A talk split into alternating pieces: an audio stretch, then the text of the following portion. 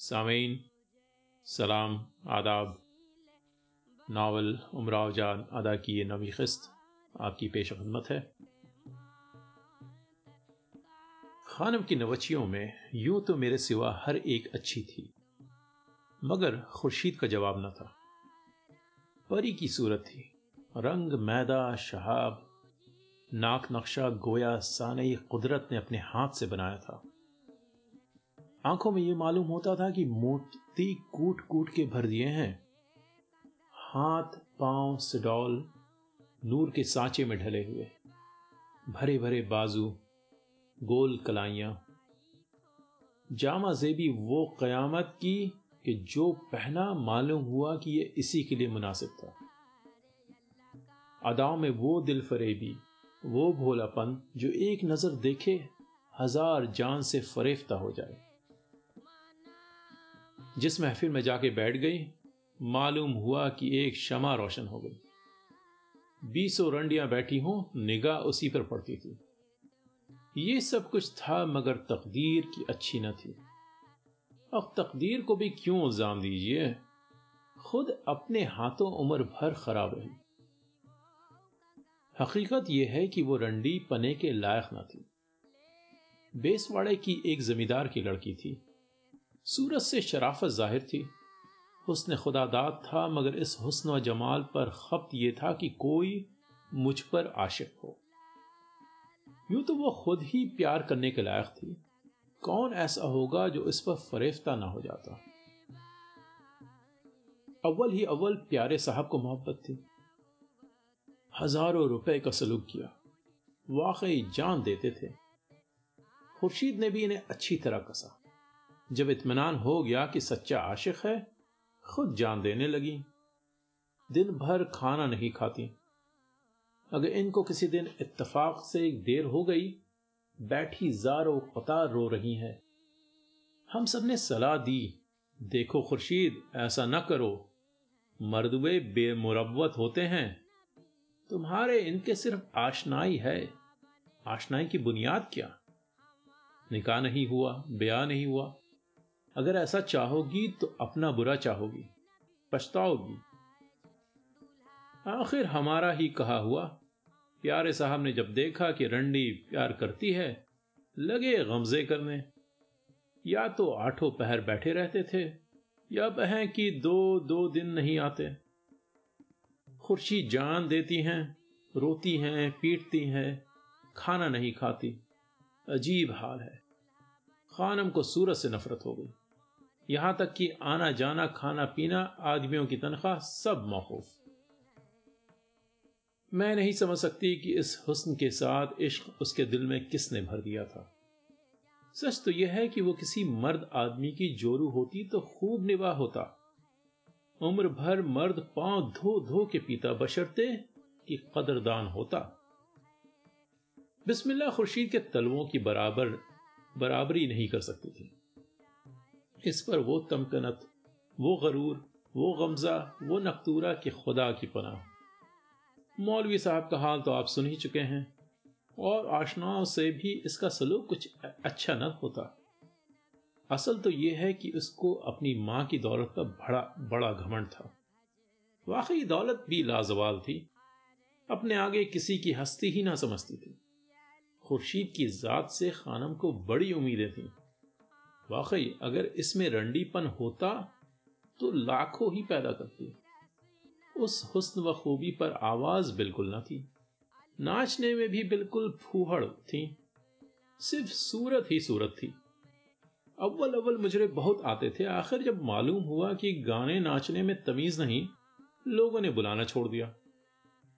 जो था वो सूरत का मुश्ताक होके आता था। अच्छे अच्छे मरते थे। मगर जब आके देखा मुँह थोथाए बैठी हैं, इन पर इश्क सवार था। हर एक से बेरुखी बेतनाई ये हालत देख के लोगों ने भी आना छोड़ दिया। अब प्यारे साहब ही सिर्फ़ रह गए थे। उधर तमाशा देखिए कि प्यारे साहब के वालिद पर एताब शाही नाजिल हुआ। घर की जब्ती हो गई। जागीर छीन ली गई। बेचारे मोहताज हो गए। ये सब कुछ हुआ मगर खुर्शीद के इश्क में कमी न हुई। अब ये जिद हुई कि मुझे घर में बिठा लो। प्यारे साहब ने बिपा से खानदान या यूँ कहो कि बाप के डर से मंजूर न किया। खुर्शीद की आस टूट गई। खुर्शीद बहुत ही भग्गी औरत थी। सैकड़ों रुपया फुसला फुसला के लोग खा गए।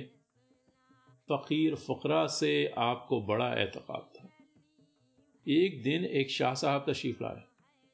वो एक के दो करते थे। खुर्शीद ने अपने कड़े और कंगन की जोड़ियाँ उतार दी। शाह साहब ने एक कोरी हांडी मंगवाई, उसमें स्याह तिल भरवाए। कड़े कंगन हांडी में रखकर चीनी ढांक दी। शालबाफ का एक पर्चा गले में बांधा, नाड़े से बाँध दिया। शाह साहब रवाना हो गए। चलते चलते कह गए कि आज ना खोलना, कल सुबह को खोलना। मुर्शिद के हुक्म से एक के दो हो जाएँगे। सुबह को हांडी खोली गई। काले तिलों के सिवा कुछ न मिला। एक जोगी ने काले नाक का फन मुँह से निकाल के दिखाया कि यह तुझ पर, तुझे परसों आके डस जाएगा। भी खुर्शीद ने कानों से पत्ते बालियाँ उतार के हवाले की। खुर्शीद को गुस्सा कभी आता ही न था। ऐसी नेक दिल और नेक मिजाज औरतें बहु बेटियों में कम होती हैं। रंडियों का क्या ज़िक्र? मगर हाँ, एक दिन गुस्सा आया। जिस दिन प्यारे साहब मांझे का जोड़ा पहन के आए, अव्वल तो चुपकी बैठी रही। थोड़ी देर के बाद गालों पर सुर्खी नमूदार हुई। रफ्ता रफ्ता सुर्ख भभूका हो गए। इसके बाद उठी मांझे के जोड़े के पुरजे पुरजे कर डाले। अब रक्कत शुरू हुई। दो दिन तक रोया की तमाम दुनिया ने समझाया, कुछ न माना। आखिर बुखार आने लगा। दो महीने बीमार रही। लेने के देने पड़ गए। हकीमों ने दिख तजवीज़ की, लेकिन खुदा के फजल से दो महीने के बाद खुद ब खुद मिजाज रूबा इसलाह हो गया। अब प्यारे साहब से बज़ाहिर छुट्टम छुट्टा हो गई। इसके बाद और लोगों से मुलाकात हुई, मगर किसी से दिल न लगा। और न किसी का दिल इनसे। इसलिए कि बेतवजही और बेतनाई हद से ज़्यादा बड़ी हुई थी। बज़ाहिर मिलती थी, मगर दिल न मिलता था।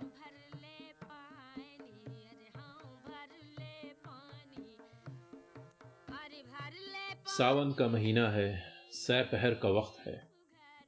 पानी बरस के खिल गया है। चौक के कोठों और बुलंद दीवारों पर जा बजा धूप है। अब्र के टुकड़े आसमान पर इधर उधर आते जाते नज़र आते हैं। पश्चिम की तरफ़ रंग रंग की शफक फूली हुई है। चौक में सफ़ेद पोशों का मजमा ज़्यादा हो, होता जाता है। आज ज़्यादातर मजमे की एक वजह यह भी थी कि जुमे का दिन है। लोग ऐशबाग के मेले को जल्द जल्द कदम उठाए चले जाते हैं। खुर्शीद, अमीर जान, बिस्मिल्लाह, मैं। मेले जाने के लिए बन ठन रही हैं। धानी दुपट्टे अभी रंगरेज, रंग के दे गया है, चुने जाते हैं। बालों में कंघी हो रही है, चूटियाँ गूंदी जाती हैं। भारी जेवर निकाले जाते हैं। खानम साहब सामने चौके पर गाव तकिए से लगी बैठी हैं। बुआ हुसैनी अभी पेचवान लगा के बैठी, पीछे हटी हैं। खानम साहब के सामने मीर साहब बैठे हैं। मेले जाने पर इसरार कर रहे हैं। वो कहती हैं, आज मेरी तबीयत सुस्त है। मैं नहीं जाने की हम लोग दुआएँ मांग रहे हैं, खुदा करें, न जाएँ तो मेले की बहार है। खुर्शीद पर उस दिन गजब का जोबन है। गोरी रंगत मलमल की धानी दुपट्टे से फूटी निकलती है। औदी गरंट का पैजामा बड़े बड़े पाँचों का संभाले नहीं संभलता। फंसी फंसी कुर्ती कयामत ढा रही है। हाथ गले में हल्का हल्का जेवर है, नाक में हीरे की कील, कानों में सोने की अंतियाँ, हाथ में कड़े, गले में मोतियों का कंठा। सामने कमरे में कद आदम आईना लगा है। अपनी सूरत देख रही हैं। क्या कहूँ, क्या सूरत थी? अगर मेरी सूरत वैसी होती तो अपने अक्स की आप ही बलाए ले लेती। मगर उनको ये गम है कि हाय, इस सूरत पे कोई देखने वाला नहीं। प्यारे साहब से बिगाड़ी हो चुका है। चेहरा उदास उदास है। हाय, वो उदासी भी गजब कर रही है। अच्छी सूरत वालों का सब कुछ अच्छा मालूम होता है।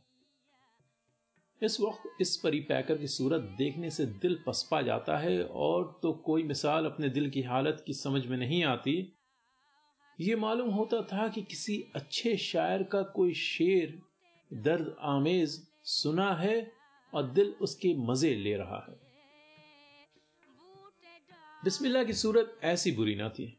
खुलता हुआ सांवला रंग, किताबी चेहरा, सुतवा नाक, बड़ी आँखें स्या पुतली, छरेरा बदन मोटा सा कद कारचोबी, तुलवा जोड़ा, काही करेब का दुपट्टा बनत टकी हुई, जर्द गरंट का पैजामा बेशकीमत जेवर, सर से पाँव तक गहने में लदी हुई। उस पर तुर्रा फूलों का गहना। एन मैन चौथी की दुल्हन मालूम होती थी। फिर इस पर बात बात में शोखी व शरारत।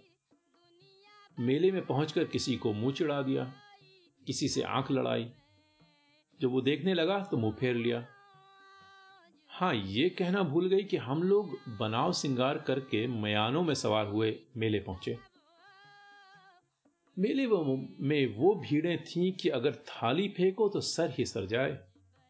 जा बजा खिलौने वालों, हठाई वालों की दुकानें, खांचा वाले, मेवा फरोश, हार वाले, तंबोली, साखिन गर्ज की जो कुछ मेलों में होता है, सब कुछ था। मुझे तो और किसी चीज़ से कुछ काम नहीं, लोगों के चेहरे देखने का हमेशा से शौक है। खसूसन मेले तमाशों में खुश, नाखुश, मुफलिस, तवंगर, बेवकूफ़, अक्लमंद, आलिम, जाहिल, शरीफ, रजील, सखी बकील ये सब हाल चेहरे से खिल जाता है। एक साहब हैं कि वो अपने तंजीब के अंगरखे और औदी सदरी निक्केदार टोपी चुस्त घुटने और मखमल चढ़वे जूते पर इतराए हुए चले जाते हैं। कोई साहब हैं, संदली रंगा हुआ दुपट्टा सर से आड़ा बांधे हुए रंडियों को घूरते फिरते हैं। एक साहब आए तो हैं मेले देखने, मगर बहुत ही मुकद्दर ची बजी कुछ चुपके चुपके बड़बड़ाते भी जाते हैं। मालूम होता है कि बीवी से लड़के आए हैं। जिन बातों के जवाब बर वक्त न सूझे थे, इन्हें अब याद कर रहे हैं। कोई साहब अपने छोटे से लड़के की उंगली पकड़े से बातें करते चले आते हैं। हर बात में अम्मा का नाम आता है। अम्मा खाना पकाती होंगी, अम्मा का जी मांदा है, अम्मा सो रही होंगी, अम्मा जागती होंगी। बहुत शोखी ना किया करो, नहीं तो अम्मा हकीम के यहाँ चली जावेंगी। एक साहब सात आठ बरस की लड़की को सुर्ख कपड़े पहना के लाए हैं। कंधे पर चढ़ाए हुए हैं। नाक में नन्नी सी नथनी है। ऊँची चोटी गुंदी हुई। लाल शालबाफ का मुबाफ पड़ा है। हाथों में चांदी की चूड़ियाँ हैं। मासूम के दोनों हाथ ज़ोर से पकड़े हैं। कलाइयाँ दुखी जाती हैं। कोई चूड़ियाँ ना उतार ले। कहिए, फिर पहना के लाना ही क्या ज़रूर था? लीजिए, दूसरे साहब एक और। उनके यार कार भी साथ हैं। फरमाइशी गालियाँ चल रही हैं। अमा पान तो खाओ। खट से पैसा तंबोली की दुकान पर फेंका। मालूम हुआ कि आप बड़े तवंगर हैं। पैसा दो पैसा आपके आगे क्या असल है? फ़ौरन हुक्का वाले को भी आवाज़ दे दी। भाई साखी इधर आना। हुक्का सुलगा हुआ है। एक और यार उनके आ, आ मौजूद हुए।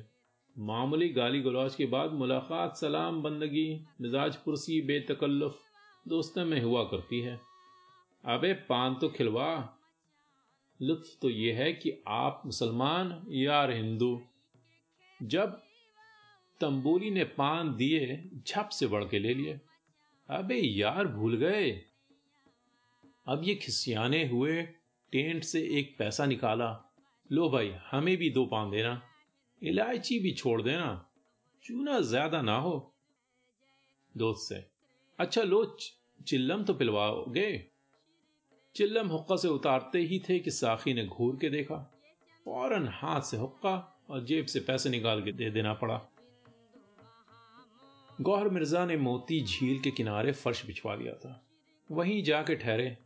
इधर उधर दरख्तों में फिरते रहे। सरे शाम से दो घड़ी रात गए तक मेले की सैर की। फिर घर चलने की ठहरी। अपने अपने म्यानों में सवार हुए। अब जो देखते हैं तो खुर्शीद जान का म्याना खाली है। इनका कहीं पता न मिला। मैं खुद रात भर रोया कि प्यारे साहब के मकान पर आदमी गया। वो बेचारे उसी वक्त दौड़े हुए आए। हज़ारों खसमें खाई, मुझे बिल्कुल नहीं मालूम। मैं मेले में भी नहीं गया। बेगम की तबीयत अलील है। जाता तो क्यों कर जाता? प्यारे साहब पर यूँ बेजा सा गुमान था। उनकी कस्में खाने के बाद किसी को शुबा ना रहा। वजह यह थी कि वो शादी के बाद बीवी के ऐसे पाबंद हो गए थे कि चौक का आना जाना इन्होंने बिल्कुल मौकूफ कर दिया था। रात को घर से निकलते ही न थे। खुर्शीद के गुम होने की खबर सुन के कुछ तो अगली मोहब्बत के ख्याल से और कुछ खानम की मरवत से नहीं मालूम किस तरह से चले आए थे। खुर्शीद के गुम होने के डेढ़ महीने के बाद एक साहब जिनकी वजह शहर के बांकों की ऐसी थी। सांवला रंग, छरेरा बदन, एक दोशाला, कमर से लपेटे और एक सर से बांधे मेरे कमरे में दर्राना चले आए। और आते के साथ ही सामने कालीन के किनारे बैठ गए। इससे मुझे मालूम हुआ कि तबीयत में किसी कदर कमीनापन है। या अभी अनीले हैं, रंडियों के यहाँ कम जाने का इतफाक हुआ है। उस वक्त मैं अकेली बैठी थी। मैंने बुआ हुसैनी को आवाज़ दी। वो कमरे में आई। उनके आते ही वो साहब उठ खड़े हुए और किसी कदर बेतकल्लुफी के साथ बुआ हुसैनी का हाथ पकड़ लिया। अलहदा ले जाके कुछ बातें की जिनमें कुछ मैंने सुनी, कुछ नहीं सुनी। उसके बाद बुआ हुसैनी खानम साहब के पास गई और वहाँ से आके फिर बातें हुई। आखिर कलाम यह था कि आपको एक महीने की तनख्वाह पेश की देनी होगी। इन साहब ने कमर से बैंड रुपयों की निकाली, बुआ हुसैनी ने गोद फैलाई इन्होंने छन से रुपए फेंक दिए। बुआ हुसैनी, ये कितने हैं? वो साहब, नहीं मालूम, गिन लीजिए। बुआ हुसैनी है मुझे तो निगोड़ा गिनना भी नहीं आता। वो साहब, मैं जानता हूँ, पचहत्तर रुपए होंगे, शायद एक दो कम हो या ज़्यादा। वो हुसैनी, मियाँ पचहत्तर किसे कहते हैं? वो साहब, तीन बीसी और पंद्रह, पच्चीस कम सौ। वो हुसैनी। पच्चीस कम सौ। तो ये कितने दिन की तनख्वाह हुई? वो साहब, पंद्रह दिन की। कल वो भी पंद्रह दिन की दे दूँगा। पूरे डेढ़ सौ नखर्चे आपको पहुँच जाएँगे। ये नखर्चे की सुन के मुझे बहुत ही बुरा मालूम हुआ। अब तो बिल्कुल ही यकीन हो गया कि ये ऐसे ही वैसे होंगे। मगर मजबूर, रंडी का पेशा। दूसरे पर ए, बस मैं करती तो क्या कर? वो हुसैनी रुपए लेके खानम के पास गई। खानम उस वक्त नहीं मालूम किस नेकी के दम में थी कि फ़ौरन मंजूर कर लिया। बल्कि ताजुब हुआ इसलिए कि बड़े बड़े रईसों से रुपए के बारे में एकदम के लिए मुरवत नहीं करती थी। या उस वक्त एक दिन का वादा मान लिया। इस मामले के तय होने के बाद वो साहब मेरे ही कमरे में शब्बाश हुए। कोई पहल रात बाकी होगी, मुझे ऐसा मालूम हुआ कि जैसे किसी ने कमरे के नीचे आके दस्तक दी। वो साहब फ़ौरन उठ बैठे और कहा तो अब मैं जाता हूँ, कल शब फिर आऊँगा। चलते वक्त पाँच अशरफियाँ और तीन अंगूठियाँ, एक सोने की, याकूत का नगीना, एक फिरोजे की, एक हीरे की मुझको दी और कहा यह तुम अपने पास रखना, खानम को ना देना। मैंने खुशी खुशी अपने हाथ में पहनी और अपनी उंगलियों को देखने लगी।